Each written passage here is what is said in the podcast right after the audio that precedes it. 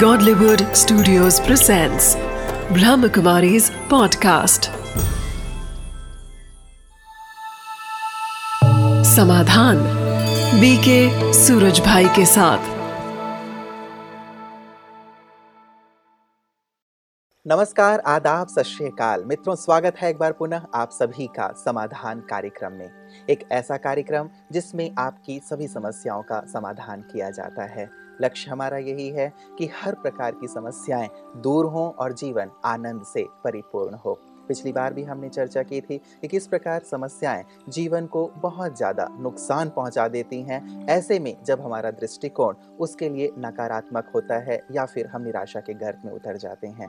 आवश्यकता है कि हम अपने दृष्टिकोण को बहुत सकारात्मक बना करके रखें और ऐसे पलों में अपने धीरज को, अपनी शांति को कायम रखें। इसी प्रकार की शिक्षाएँ, इसी प्रकार की मूलभूत बातें हमें हमेशा बताते हैं आदरणीय राजयोगी सूर्य भाई जी, ताकि हम समस्याओं के दौर में अपने आप को स्थिर रख सकें और सहज रूप से उसे पार कर सकें। क्योंकि कहा जाता है कि हर अंधकार के बाद, हर अंधेरी रात के बाद एक सुनहरा सवेरा अवश्य आता है, आवश्यकता होती है कई क्षणों में धीरज और शांति बनाए रखने की। तो आइए पुनः एक बार स्वागत करते हैं आदरणीय सूर्य भाई जी का।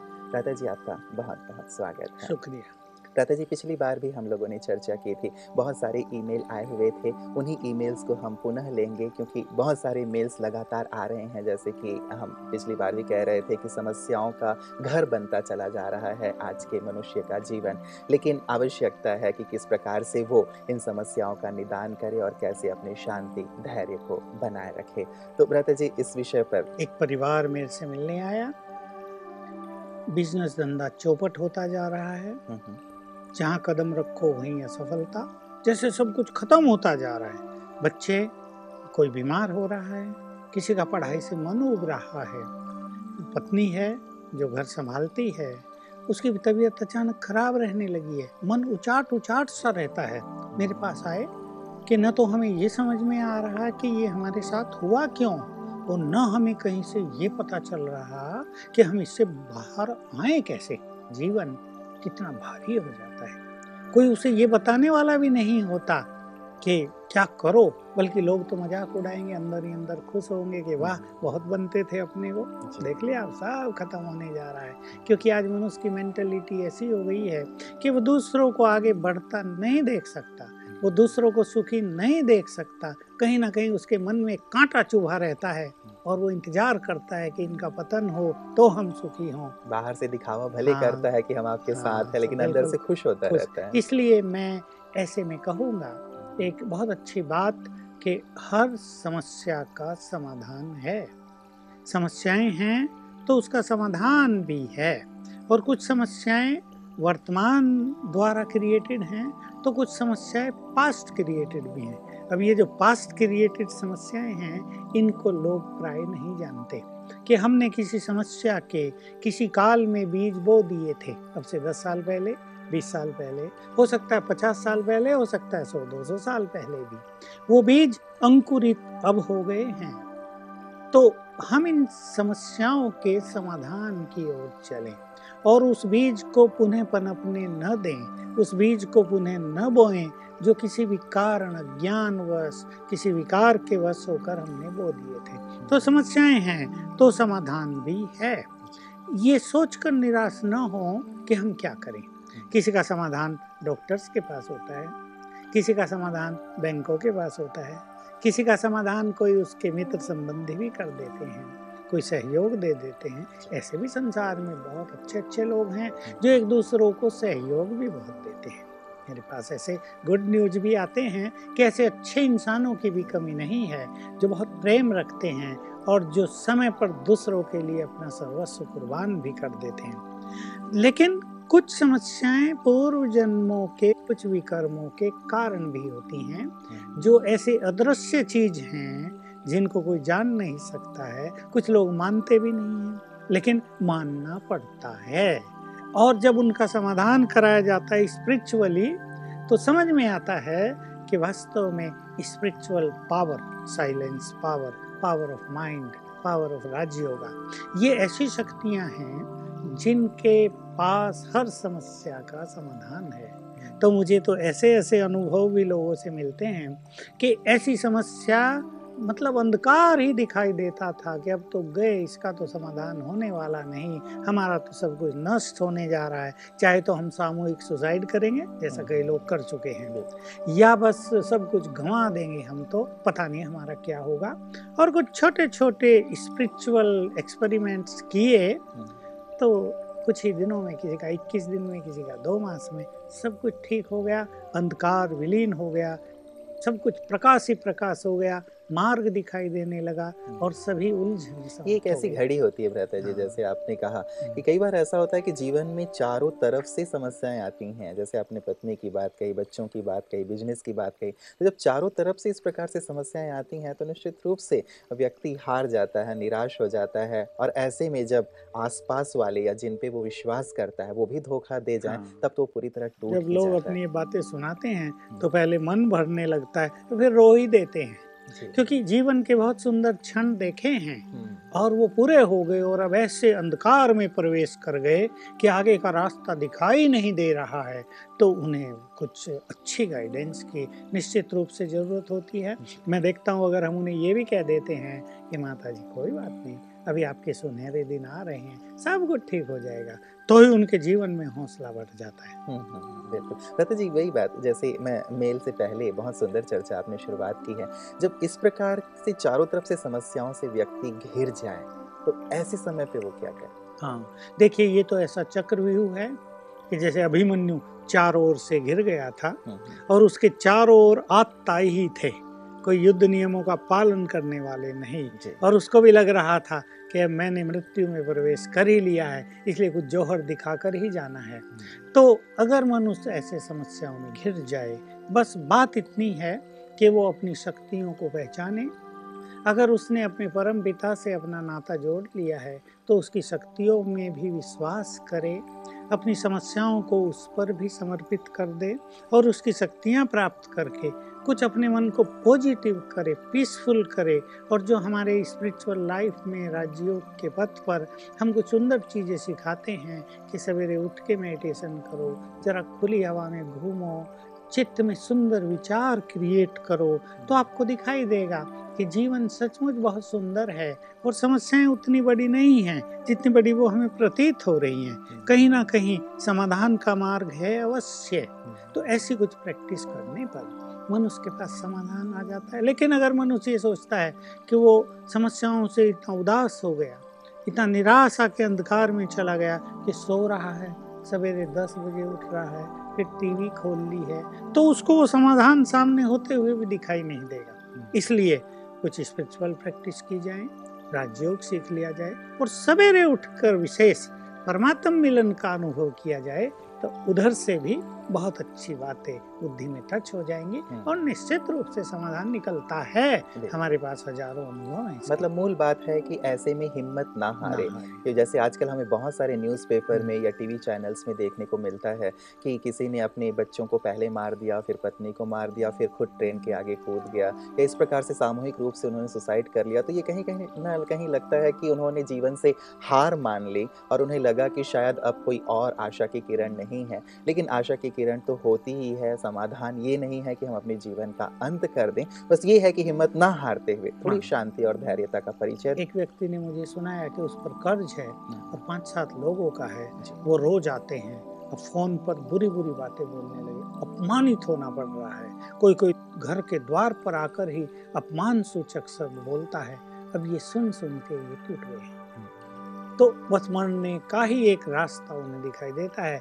ज़िंदा रहेंगे न कोई आएगा। लेकिन राजयोग में ऐसी शक्ति है, अगर हम राजयोग का अभ्यास अच्छी तरह करेंगे तो मार्ग निकल जाता है। भ्राता जी, जैसे आपने कहा कि बहुत सारे लोग इस प्रकार की समस्याओं से राजयोग का अभ्यास करके निकल चुके हैं और आपके पास तो बहुत सारे फ़ोन कॉल्स आते हैं, बहुत सारे लोग व्यक्तिगत रूप से मिलते हैं तो क्या कोई ऐसा अनुभव आप हमारे दर्शकों के सामने रखेंगे जिसमें कोई चारों तरफ़ से इसी प्रकार से घिरा हुआ था, जहाँ कोई आशा की किरण दिखाई नहीं दे रही थी, लेकिन उसने राजयोग का अभ्यास किया, ईश्वर को याद किया?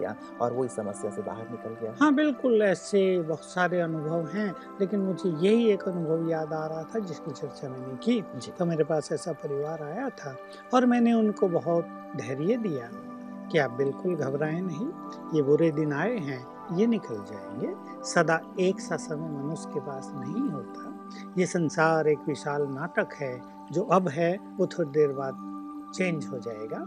इसलिए बुरे दिन भी मनुष्य के जीवन में आते हैं। जैसे हम अच्छे दिनों को एंजॉय करते हैं, अब बुरे दिनों का भी साहस से सामना करें तो ये पार हो जाएँगे। फिर मैंने उन सबको सिखाया कि अभी अपने चित्त को बिल्कुल शांत कर दो। सोच लो, अभी आपको 21 दिन बहुत अच्छी स्पिरिचुअल साधना करनी है, बाकी कुछ सोचना नहीं है। क्या होगा, कैसे होगा होगा या नहीं होगा, मन को निगेटिव सोच सोच के निराश नहीं करना है। मैंने उन्हें तैयार किया। और बहन जी, माता जी जो थी और उनके पति जो थे, जो बड़े थे, परिवार के, वो दोनों इस बात को बहुत अच्छी तरह समझ गए। दोनों ही मेरे पास आए थे और मैंने उनको सवेरे उठने की राय दी कि आप चार बजे उठें बहुत अच्छी तरह, क्योंकि क्या हो रहा था कि निराश हो के नींद नहीं आ रही तो फिर देर तक सो रहे थे। मैंने कहा, नहीं अब आपकी समस्या समाप्त होने जा रही है। ये मानकर कि इक्कीस दिन में आपके सुनहरे दिन फिर से आ जाएँगे आपके जीवन में। बिल्कुल निश्चिंत हो जाओ आराम से सो सवेरे उठो। राजयोग मेडिटेशन करो। और फिर मैंने उन्हें सिखाया कि एक घंटा विशेष रूप से 21 हम्म। दिन तक है अमृत वेला योग करने के अलावा एक घंटा। बिल्कुल शांत मन से दोनों दो संकल्प लेकर पावरफुल योग करना वो जो राजयोग करते हैं, वो जानते हैं पावरफुल योग हम किसे कहते हैं, जिसमें हमारा मन पूरी तरह शांत और एकाग्र हो जाता है परमात्म स्वरूप पर। और उसमें वो दो संकल्प थे कि मैं भगवान की संतान शक्तिशाली आत्मा हूँ। यानी वो सर्वशक्तिवान है तो मैं मास्टर सर्वशक्तिवान हूँ। और विघ्न विनाशक हूँ। विघ्नों को नष्ट करने की शक्ति मेरे पास है। और फिर जब राजयोग एक घंटे का पूरा हो जाए तो संकल्प करना इस योग की शक्ति से ये जो परिवार पे विघन आए हैं, ये नष्ट हो जाएँगे। उन्होंने ये बात स्वीकार कर ली और उन्होंने रियलाइज़ कर लिया कि अब हमें समाधान की ओर बढ़ना है। इस क्या, क्यों की उलझन में अपने को उलझाना नहीं है कि क्यों आया, किसने क्या किया, उसने ये किया होगा, बच्चे बुरे संग में गए होंगे, किसी ने कुछ करा तो नहीं दिया ये नहीं। अब हमें जैसे बीमार होता है व्यक्ति डॉक्टर कहता है दवाई खाओ। यानी समाधान करना है। तो उन्होंने सचमुच किस दिन बहुत दृढ़ता पूर्वक ये सब साधनाएँ की और फिर मुझे दो चार दिन में फ़ोन किया कि सचमुच हमारे जीवन पर छाए हुए काले बादल हट गए हैं। फिर से सब कुछ ठीक हो गया है। बहुत सुंदर मतलब ये एक सुंदर तरीका हो सकता है भ्राता जी राजयोग का अभ्यास मेडिटेशन ईश्वर पे आस्था और साथ ही अपनी जो आंतरिक शक्तियाँ हैं उनका भी विकास। इनके माध्यम से भी हम जितनी भी समस्याएँ हैं उनका निदान कर सकते हैं। आमतौर पर इस ओर हमारा ध्यान नहीं जाता। हाँ। बाहरी चीज़ों की ओर ही ध्यान जाता है कि शायद इसने ऐसा किया उसने वैसा किया अब क्या होगा कैसे होगा? और हम इसमें इतने उलझ जाते हैं कि हमें शायद कोई राह दिखाई ही नहीं हाँ, बहुत लोग निगेटिव सोच सोच कर अपनी शक्तियों को पूरी तरह भूल जाते हैं। यानी समाधान की ओर ही नहीं बढ़ते। जैसे एक पेशेंट केवल बीमारियों का चिंतन कर रहा है। दवाई खाने के बारे में कुछ नहीं सोच रहा है। या वो कहता है, दवाई खाना तो मैं भूल गया। खानी तो पाँच बार थी दिन में, अब मुझे तो भूल गया भाई। तो बहुतों के साथ यही हो रहा है। इसलिए मैं एक बहुत सुंदर सिद्धांत लोगों को कहता हूँ, चित्त को शांत कर दो तो समस्याएँ स्वतः ही शांत हो जाएँगी। और मैं ऐसे केसेस में जहाँ लोग बिल्कुल उखड़ चुके होते हैं हम्म। बिल्कुल क्या कहें कि चित चैन नहीं पा रहा है उनका और मरने तक की सोचते रहते हैं मैं उन्हें कुछ दो चार बातें सिखा देता हूँ कि इनको स्मरण करके इनके अभ्यास से अपने चित्त को पहले शांत करो हम्म। तो मैं ये बहुत अनुभव में देखा चित्त शांत तो समस्याएँ है श्याम बहुत सुंदर बात है भ्राता जी इस पर भी अवश्य अमल करेंगे हमारे दर्शक जो इस चीज़ को सुन रहे हैं। और आध्यात्मिकता या मेडिटेशन या राजयोग हमारी समस्याओं का समाधान किस प्रकार से कर सकता है इस पर भी वो अवश्य विचार करेंगे। भ्राता जी मैं मेल की ओर आ रहा हूँ। ये हमारे पास जो आज मेल आया है प्रथम ये है श्री रामपुर से भक्ति माली लिखती हैं कि भक्ति में लोग मंत्र जाप करते हैं और आप लोग राजयोग सिखाते हैं। दोनों में अंतर क्या? बहन जी भक्ति की बात तो कर ही रही है नाम ही भक्ति माली है। मंत्र जाप भी आज कितने लोग करते हैं? मेरे से बहुत भक्त लोग मिलते हैं और ये प्रश्न मेरे से पूछा जाता है। मैं जब उनसे पूछता हूँ कि कितनी माला फेरते हो? तो मैंने कहा क्या सचमुच माला पे मन लगता है मंत्र पे? तो जैसा सब लोगों के अनुभव है कि माला कुछ जप रहे हैं और मंत्र भी याद आ रहा है लेकिन मन कहीं और भी भाग रहा है। हम्म, या कहीं कभी मंत्र को छोड़ के कुछ और ही करने लगे हैं। कभी इधर उधर देखने लगे वो काम हुआ है या नहीं हुआ है। तो मंत्र जाप भी वास्तव में सच्चे मन से नहीं किया जा रहा। लेकिन मैं मंत्र जाप का एक महत्व तो अवश्य सबके सामने रखूँगा। मंत्रों में बहुत शक्ति होती है लेकिन मंत्र का यथार्थ रूप से उच्चारण एक तो इसका महत्व है क्योंकि उससे कुछ वेव्स निकलनी चाहिए। हम्म, जो वेव्स वहाँ तक पहुँचेंगी जिसके लिए हम उन मंत्रों का जाप कर रहे हैं। दूसरी चीज़ ये है कि शुद्ध मन से किया जाए। अगर मन शुद्ध नहीं है तो मंत्रों की शक्ति भी ज़्यादा काम नहीं करेगी। और तीसरी चीज़ ये कि मंत्रों का उच्चारण बार बार यदि किया जाए बहुत एकाग्रता के साथ तो मन पूरी तरह शांत हो जाता है। शांत मन से बहुत एनर्जी जनरेट होती है। हम्म, ये इसका फ़ायदा है। इसलिए मंत्र शक्ति के बहुत चमत्कारिक प्रभाव प्राचीन काल में ऋषियों के द्वारा देखे गए दिखाए गए।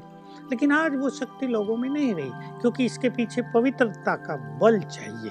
तो वो तो लोगों में रहा नहीं इवन सन्यासियों में भी नहीं रहा।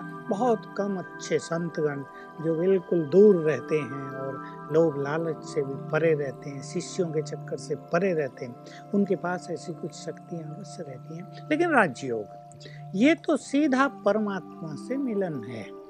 राजयोग परमात्मा की खोज नहीं है उससे मिलन है। और इस राजयोग की विशेषता यही कि ये राजयोग की विद्या स्वयं योगेश्वर भगवान ही देते हैं। ये मनुष्यों के द्वारा दी ही नहीं जा सकती क्योंकि मनुष्य को न आत्मा का संपूर्ण ज्ञान है, न परमात्मा का। वो परमात्मा कहते तो हैं, लेकिन वो क्या है, कहाँ है, उसका स्वरूप क्या है, उसके गुण कर्तव्य क्या है, इसका बोध मनुष्यों के पास नहीं होता।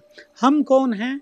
ये तो एक खोज ही बनी रही संसार में हमारे दर्शनों में और हमारे जो मनीषी रहे हैं ऋषि मुनि रहे हैं वो भी खोज करते रहे कि आखिर तुम हो कौन? हम्म, लेकिन परमात्मा आकर एक बहुत ही स्पष्ट सा ज्ञान हमें दे देते हैं हम आत्माएँ हैं देह भान से न्यारे हो जाओ। पहली जो इम्पोर्टेंट चीज़ होती है स्वयं को इस बॉडी कॉन्शियसनेस से परे करना। बॉडी कॉन्शियसनेस से जुड़े हैं समस्त विकार। तो जैसे ही हम इस बॉडी कॉन्शियसनेस से बिल्कुल डिटैच होने लगते हैं तो भौतिकता से भी हम थोड़े डिटैच हो जाते हैं और जो संसार में हमारी तृष्णा इच्छाएँ रस दौड़ भाग कर रहे हैं और हमें बाँध रहे हैं वो छूट जाते हैं और दूसरी ओर ये मनोविकार भी ढीले पड़ने लगते हैं। हज़ारों लाखों के अनुभव हैं वो क्रोधी थे। बॉडीलेस का अभ्यास करने से क्रोध शांत हो गया। अब उनके जीवन में शांति है उनके परिवार में शांति है। और दूसरी चीज़ परमात्मा से बुद्धि योग जोड़ना बिना इसके योग इनकम्प्लीट है। केवल मंत्र जाप ये भी एक योग है मंत्र योग। प्रेम योग भी है भगवान से प्रेम जोड़ना। लेकिन जब तक हमने उससे बुद्धि योग नहीं जोड़ा उसके स्वरूप पर मन बुद्धि को स्थिर नहीं किया तब तक ये राजयोग कंप्लीट नहीं होता। तो अशरीरी होकर आत्मिक स्वरूप में आकर परमात्मा से नाता जोड़ना उसके स्वरूप पर मन बुद्धि को स्थिर करना और उससे शक्तियाँ ग्रहण करना उससे प्योर वाइब्रेशंस रिसीव करना ये राजयोग तो ये जो मंत्र जाप कर रहे हैं भ्राता जी तो आप उन्हें क्या सजेस्ट करेंगे कि मंत्र जाप करते रहें या राजयोग का अभ्यास करें? मैं तो यही सजेशन दूँगा कि मंत्र जाप तो करके देख लिया। ठीक है किसी को शांति मिली होगी अच्छा है। न कुछ करने से तो कुछ करना ही बेहतर होता है लेकिन राजयोग तो एक संपूर्ण योग है।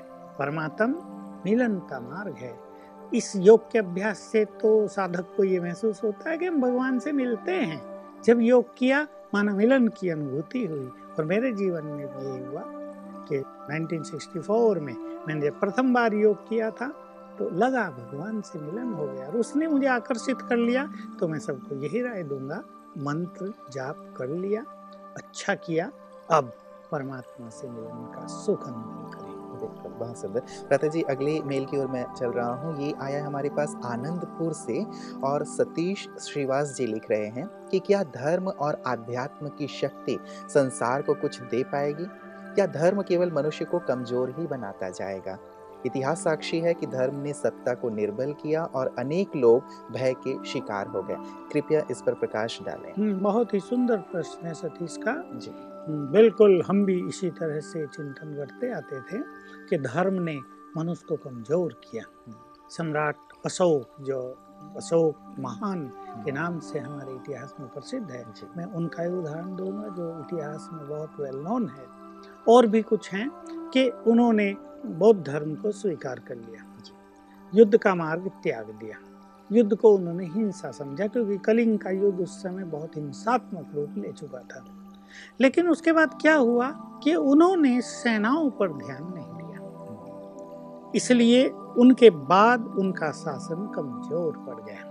दिखाया है कि मौर्य वंश उसके बाद ढीला पड़ने लगा और सात पीढ़ी शायद चली उसके बाद वो समाप्त हो गया।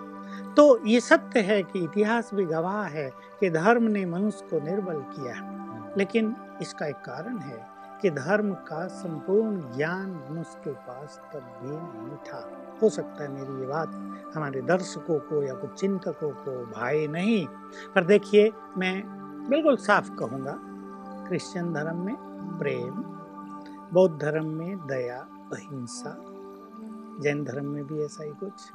और धर्मों में एक एक क्वालिटी ले ली गई है। संपूर्णता जो है वो नहीं रही। हम्म। वो केवल एक ही धर्म में दिखाई देती है लेकिन वो अब केवल पुस्तकों में रह गई और वो है भारत का आदि सनातन देवी देवता धर्म।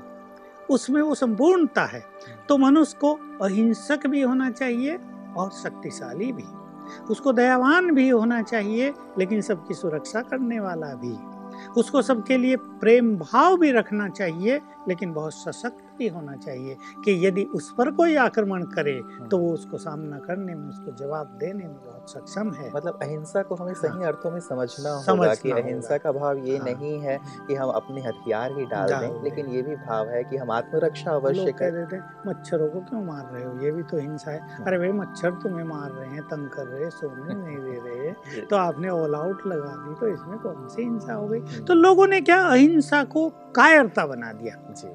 ये वास्तव में अहिंसा है ही नहीं। हम्म। आत्मरक्षा के लिए यदि हम पर कोई आक्रमण कर रहा है यदि हमारे सामने कोई बुरा काम कर रहा है तो हम इतने शक्तिशाली होने चाहिए कि उसको भी रोक सके और अपने को बचा सके। हम्म। यही सच्ची अहिंसा है। तो वास्तव में धर्म मनुष्य को शक्तिशाली बनाता है। कहा जाता है रिलीजन इज़ माइट धर्म में बहुत शक्ति है लेकिन उस धर्म के सत्य स्वरूप को जानना पड़ेगा। अध्यात्म में रियल शक्ति है धर्म की। धर्म को लोगों ने यही मान लिया पूजा पाठ करो मंदिर निर्माण करा दो कि इन्हें अहिंसा का पाठ पक्का कर लिया तो किसी ने और कुछ। लेकिन ये अपूर्ण स्वरूप है धर्म का।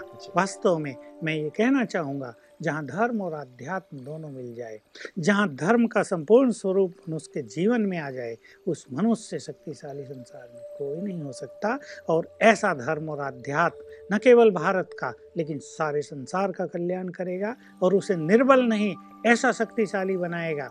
मान लो भारत में धर्म और अध्यात्म का हम बल बढ़ा दें तो हम इतने शक्तिशाली बन जाएँगे तो संसार की बड़ी से बड़ी शक्ति भी हमारी ओर आँख उठाकर नहीं देख तो मूल रूप से रहता है जी धर्म के मूल स्वरूप को हमें समझने हाँ। की आवश्यकता है जिसे शायद कहीं ना कहीं हम भूल गए हैं और इसीलिए एक प्रकार से ये मान्यता प्रचलित होने लगी है कि धर्म शक्तिहीन बनाने लगा है और कई लोग रहता जी एक प्रश्न मैं अपनी तरफ़ से पूछ रहा हूँ कि कई लोग ये कहते हैं कि धर्म एक अफीम की तरह है हाँ। जो नशा चढ़ा देती है और वास्तविकता से हमें दूर ले जाती है इस विषय हाँ। पे आप क्या कहें ये गलत है वास्तव में।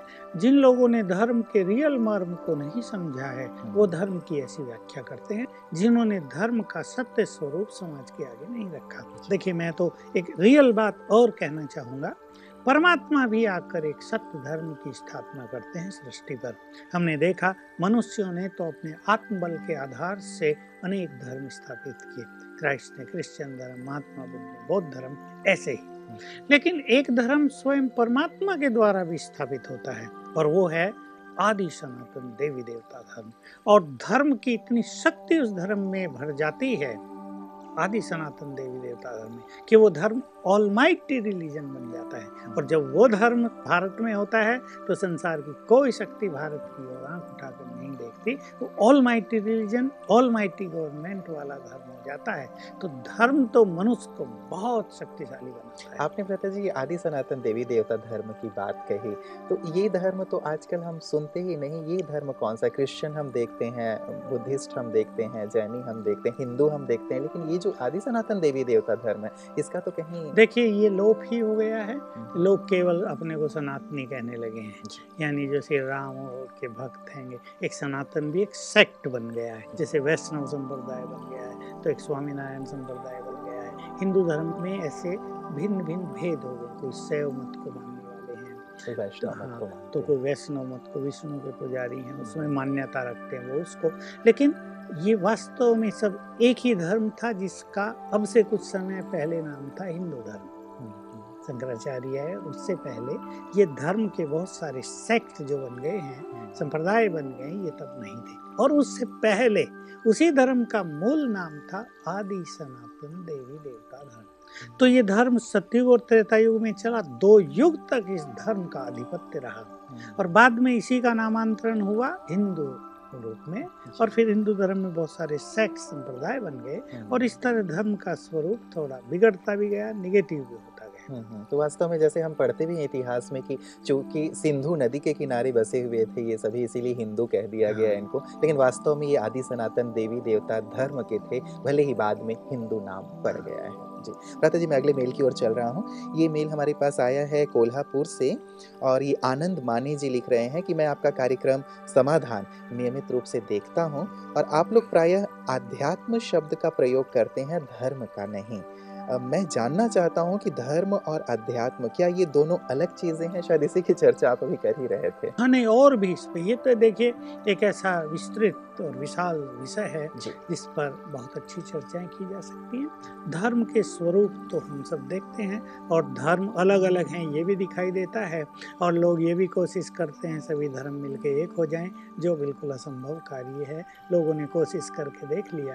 क्योंकि धर्म आजकल एक ऐसा स्वरूप ले चुका है कि हर व्यक्ति सोचता है मेरा धर्म ही सर्वश्रेष्ठ है। हम्म, मुझे अपने धर्म का ही पालन करना चाहिए दूसरों का धर्म तो बेकार है।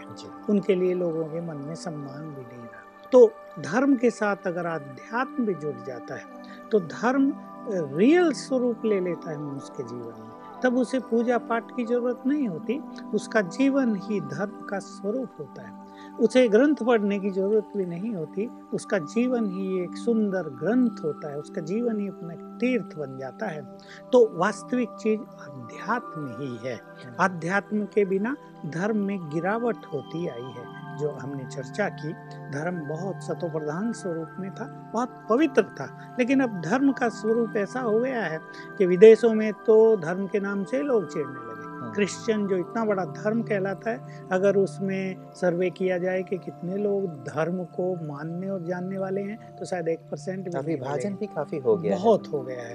वहाँ तो भगवान के नाम से लोग चिढ़ने लगे। हम्म, हमारे भारत में कम से कम वो स्थिति तो नहीं है। युवक कम से कम फिर भी धार्मिक भावनाओं से जुड़े रहते हैं। हम्म, तो अध्यात्म को अगर समझ लिया जाए यानी आत्मा और परमात्मा को जानना दोनों का संबंध जोड़ लेना अपनी आत्मोन्नति करना चित्त को शुद्ध करना मनोविकारों का त्याग करना ये सब बहुत सुंदर भ्राता जी। ये चर्चा तो मुझे लगता है कि बहुत गहन हो सकती है और इस पर चर्चा होनी ही चाहिए क्योंकि लोग शायद इस चीज़ को भूलते जा रहे हैं या उतना महत्व नहीं दे रहे हैं। धार्मिक कर्म कांडों में ही ज़्यादा लिप्त हैं, चाहे वो पूजा पाठ की हो, चाहे वो गिरजाघर जाने की हो, चाहे नमाज़ पढ़ लेने की हो। लेकिन आध्यात्म जो आपने कहा कि हर एक धर्म का मूल है, वो चीज़ कहीं ना कहीं खोती जा रही है। इस पर चर्चा हम रहता जी। आगे भी आपके साथ जारी रखेंगे। आज की तमाम चर्चा के लिए आपका बहुत बहुत धन्यवाद। बहुत सुंदर धार्मिक और आध्यात्मिक चर्चा है और हम सब के जीवन का सार यही है कि हम अपनी आत्म उन्नति करें। यदि हम संसार में आए हैं तो स्वयं को संपूर्ण रूप से जानें और उस परम सत्ता को भी जानें, जिसने हमें इस संसार में भेजा है कि हम क्या करें, क्या ना करें, किस प्रकार से संसार में रहते हुए संपूर्ण आनंदित रहें और दूसरों को भी आनंद प्रदान करें। लेकिन ये तभी हो सकता है जब हम स्वयं को अच्छी तरह समझें और ये संभव है आध्यात्म को समझने से। इस चर्चा को हम आगे भी जारी रखेंगे। आज के लिए इतना ही। दीजिए इजाज़त। नमस्कार।